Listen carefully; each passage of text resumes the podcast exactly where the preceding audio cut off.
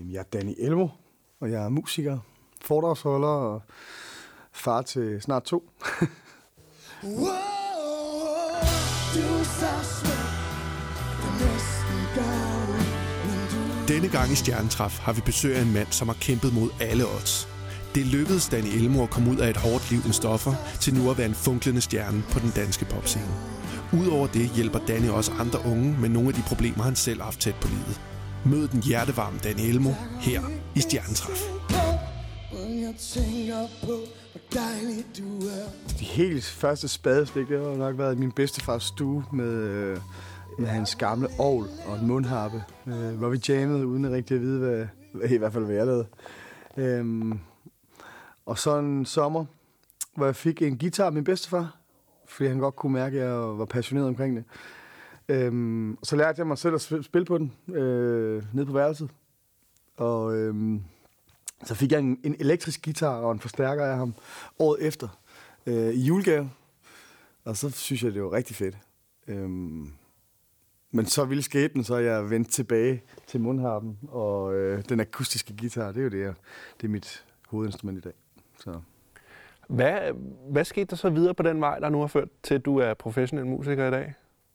Jeg tror bare, det har været en drøm fra starten, som jeg så har heldigvis turde holde fast i, og turde og tro på. Så tror jeg, der har været nogle gode mennesker omkring mig, på nogle helt udslagsgivende tidspunkter i mit liv, hvor det har været vigtigt for mig at blive støttet i min musik.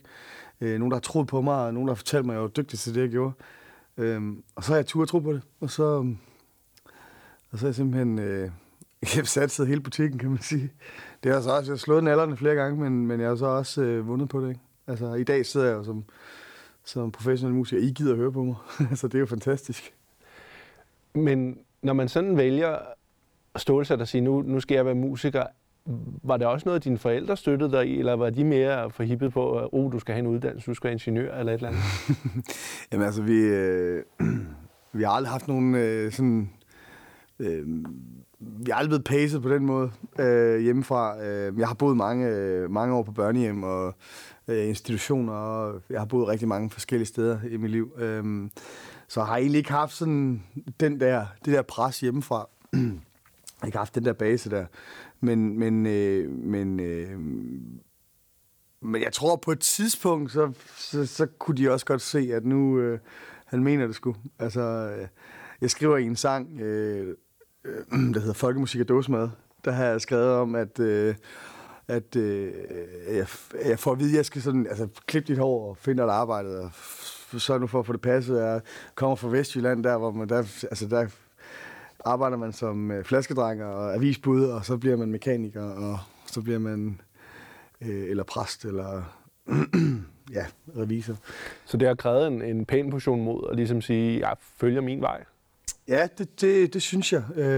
Men jeg tror egentlig også, at i og med, at jeg har boet så mange forskellige steder, og har fået så mange forskellige kulturer og så mange forskellige inputs i mit liv, det gør også, at jeg har haft nogle lidt andre vilkår at arbejde ud fra.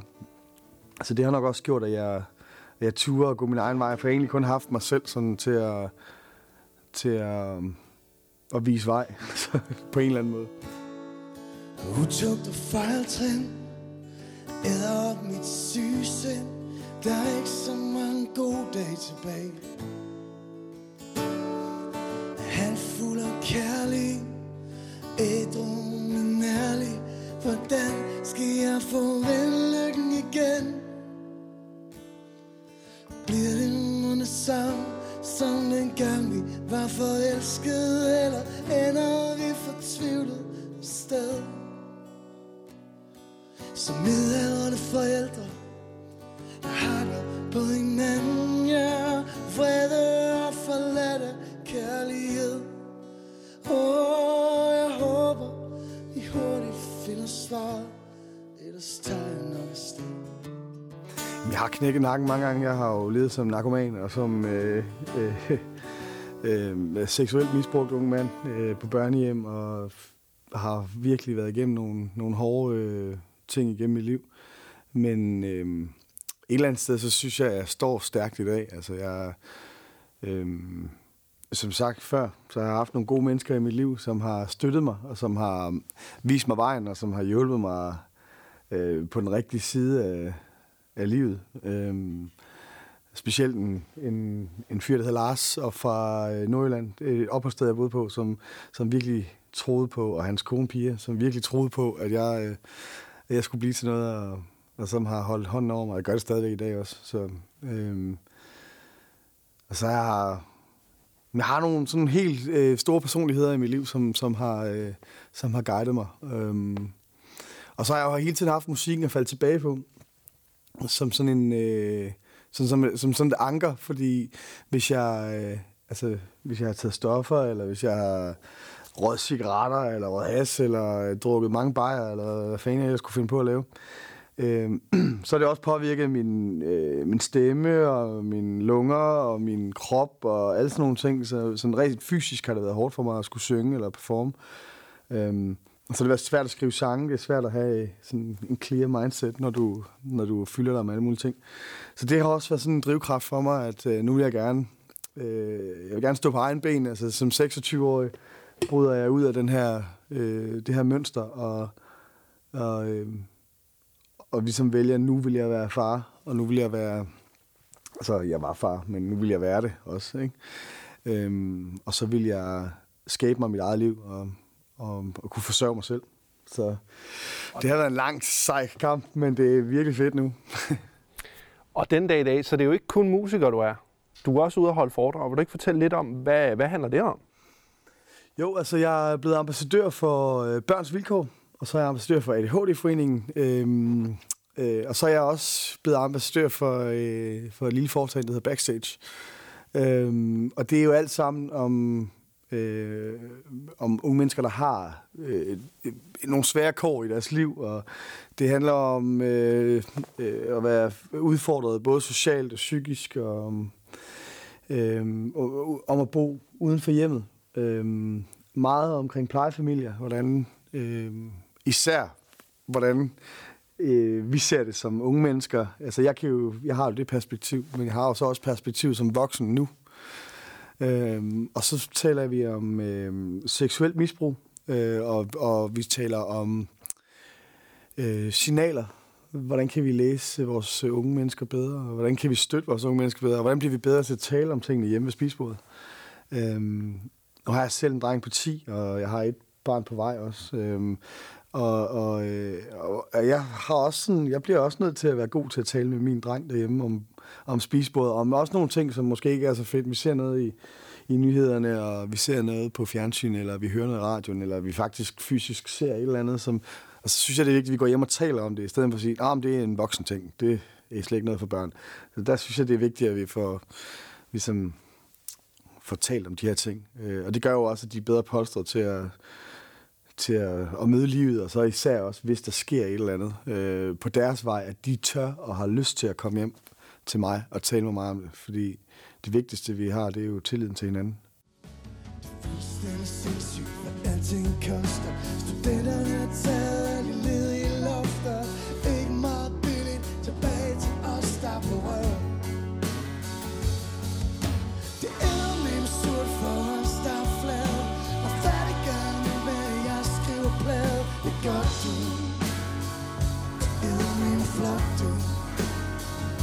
Os, der er flade, den handler om mig, der bor i Vejle på 8 kvadratmeter til 2600 kroner om måneden. Det er min første, sådan, efter jeg er trådt ud af mit misbrug, der er det min første, mit første sådan sted at bo. Jeg havde boet på gaden nogle måneder. Og så handler den om, hvor mega fedt det er at få sit eget, selvom det kun er 8 kvadratmeter. Og så handler det om, at der lugter dårligt, og min luftmadras, den er gået i stykker.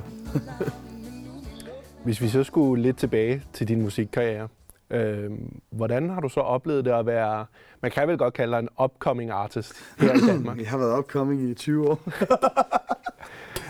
Og hvordan har det været for dig? Jamen, det har været skide sjovt. Altså, nogle gange skide frustrerende at se vennerne rundt omkring blive store stjerner og skrive de rigtige sange og gøre de helt rigtige ting og fulgt den rigtige vej hele gennem livet. Altså, så kan det godt have været lidt frustrerende. Hvorfor var det ikke lige mig, der skrev den sang? Eller hvorfor er det ikke mig, der har øvet mig så godt på gitaren? Eller alle de her ting.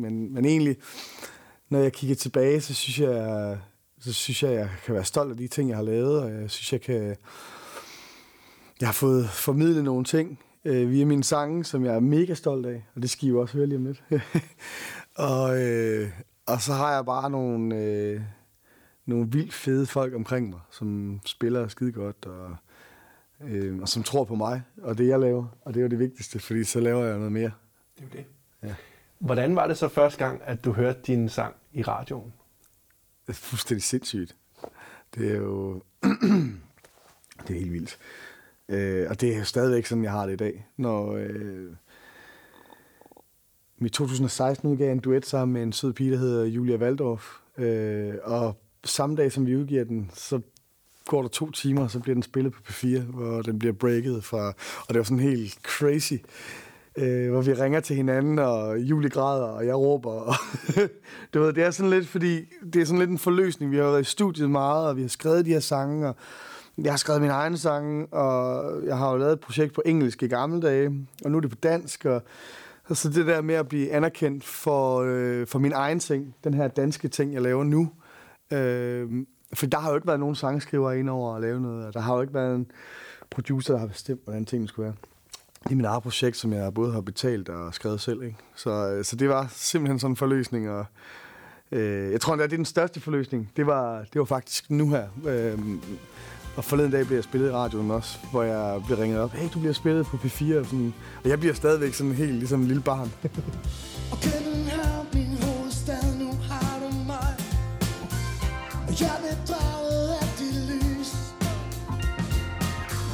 Og Jylland trækker i mig som en moders favn. Og kæresten, hun er stort betrist. Og det er så trist, det er så trist, så trist.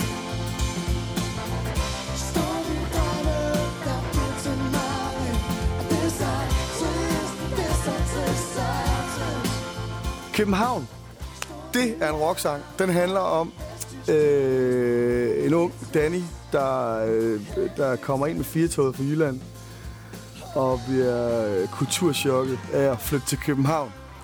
Og jeg flyttede ikke engang til København, men det hedder det, når man kommer fra Jylland. Så når man bor i Vandensbæk, så hedder det også København. Så ja, det forstod jeg sgu ikke. Men jeg forstår det nu. Der sker lidt mere, og tingene de går lidt hurtigere herovre, og det er fedt. Hvis vi nu skulle tale om den musik, du så laver, hvis du skulle karakterisere den genre, du er i, hvad er det så for en genre? Det er svært. Altså, når jeg står med min guitar selv, så vil jeg sige, det er sådan lidt folket, folk-pop, singer-songwriter-agtigt. Når jeg har mit band med, sådan som bandet, altså den konstellation, vi har nu, der er det sådan lidt rocket. Rock, pop... og nogle country-elementer indover. Og så laver jeg nogle andre ting, som er sådan lidt elektronisk folk, sammen med en fyr, der hedder Christian Martinsen, en producer, en god kammerat.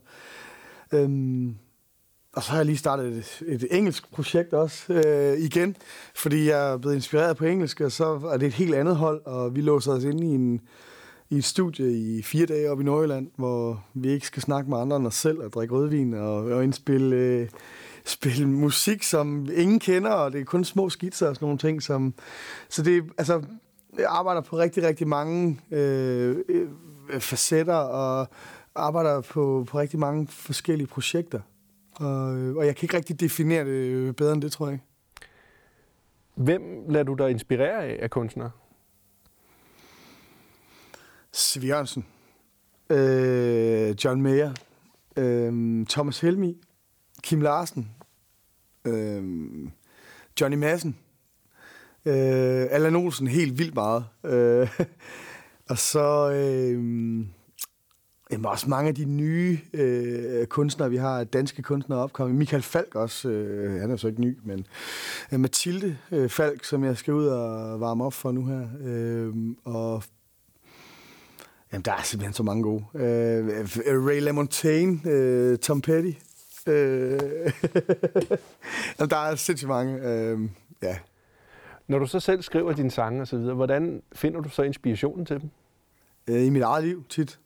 Tit så sætter jeg mig ned og skriver... I morges, der satte jeg mig ned og skrev 2 vers til en ny sang, der handler om den her fyr, som står nede foran dørtelefonen. Han var for fuld i går, og så havde han sagt nogle dumme ting, og det gad hun ikke finde sig i. Og nu er han så på vej ned med hans sidste 50'er for at købe blomster til hende her pige, der står og klynker ved dørtelefonen. Altså, det er jo ikke noget, der er sket lige nu, fordi lige nu der har jeg et ret harmonisk liv, men det er jo noget, som udspringer af noget helt gammelt, og en anden sang, jeg har hørt... Og de fleste kan vel nok relatere til at give et par blomster, når man har været... Ja. Et kæmpe fjols. Lige præcis. Du kigger op på mig og smiler, som om du har forstået. Og let som en fjell, svæver vi rundt, men der er 10.000 mil til vores destination. Stjernerne, det er en sang om tilgivelse og om kærlighed og om at finde vej sammen. Den handler om det der med at bo sammen med en musiker, som altid lige arbejder på det helt store hit, sidder inde og spiller på klaveret og glemmer alt om tiden og stedet. Og når jeg så kommer for sent i seng, så opdager jeg først, hun er gået, når hun kommer hjem igen.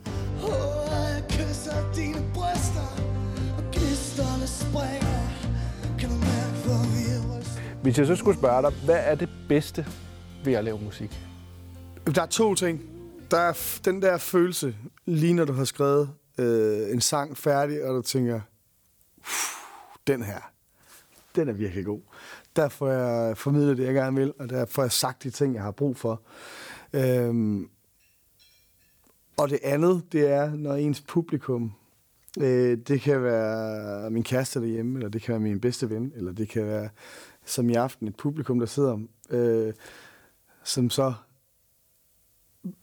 synes, det er det vildeste, og klapper, og hujer, og synger med, og altså, det er sådan en vanvittig følelse. Og så tror jeg måske, for at få en tredje ting med, så er det, når der kommer en plade fra trykken, eller hvem bliver spillet i radioen. Det der man står med et fysisk eksemplar af sin nye plade, og alt er nyt og spændende, og man ved ikke rigtig, hvor det skal hen, og om der er nogen, der gider at høre det, og det er jo så nyt, der er ikke nogen, der har hørt det, når det så første gang bliver spillet i radioen, den der helt magiske fornemmelse, det giver i kroppen, og man føler sig, altså, man føler sig jo sådan helt, man kan svæve, og jeg har det sådan, at der er ikke noget, der kan slå mig ud, og nu kører det bare, og nu går vi i studiet. I morgen skal vi fandme i studiet igen, fordi nu kører det. Og så lige så frustrerende kan det jo også være, når det så ikke bliver spillet, og når man har brugt 4 måneder på et eller andet, der falder sammen, fordi det bare ikke fungerer. Det leder mig lidt til det næste spørgsmål, fordi det er jo ikke alt sammen lutter lavkage, og hvis du skulle sige, hvad det værste ved at være musiker så er? Ja, det er nok... Jamen, hvis jeg skal være helt ærlig, så er det nok de mennesker, der ikke forstår os musikere. Altså, at de synes ikke, det er et rigtigt arbejde. Det der med, at man får at vide, altså, I er jo ikke på arbejde, I hygger jer bare. Og de der mennesker, der kommer I ikke lige ned og spiller, I får mad, og I får lige en øl og sådan noget. Der er fri bar, så I kan bare komme og hygge jer. Og det er sådan, hvis jeg skulle hygge mig, hver gang jeg er ude og spille med øl og sådan noget, der, så ville jeg blive alkoholiker. Så det der med at blive anerkendt for at være på lige fod med en mekaniker, ikke? Altså, når vi tager ud 5 mand og spiller en lørdag aften, det koster jo også nogle penge. Altså, også både tid og familie og alle de her ting. Hvis du ringer til en... Hvis den samme mand ringer til 5 VVS'er, der skal komme lørdag aften og sætte rør, fordi der er sprunget et eller andet, så ved han jo godt, det koster en masse penge.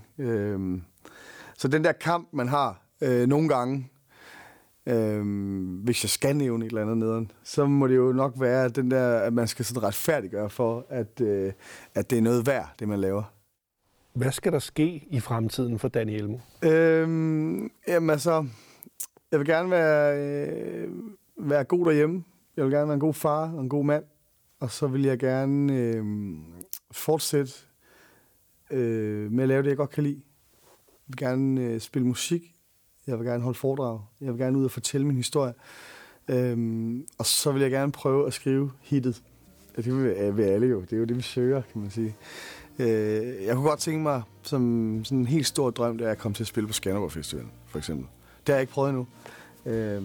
Så den er hermed givet videre til arrangørerne? Ja, lige præcis. Jeg kunne vildt godt tænke mig at spille Skanderborg Festival. Jeg kunne faktisk i det hele taget godt tænke mig at prøve at spille sådan en hel festivaltur, hvor vi er ude hele bandet og får lov at vise, hvad vi kan, og hvem vi er her, og hvorfor vi bliver rettet til at stå der.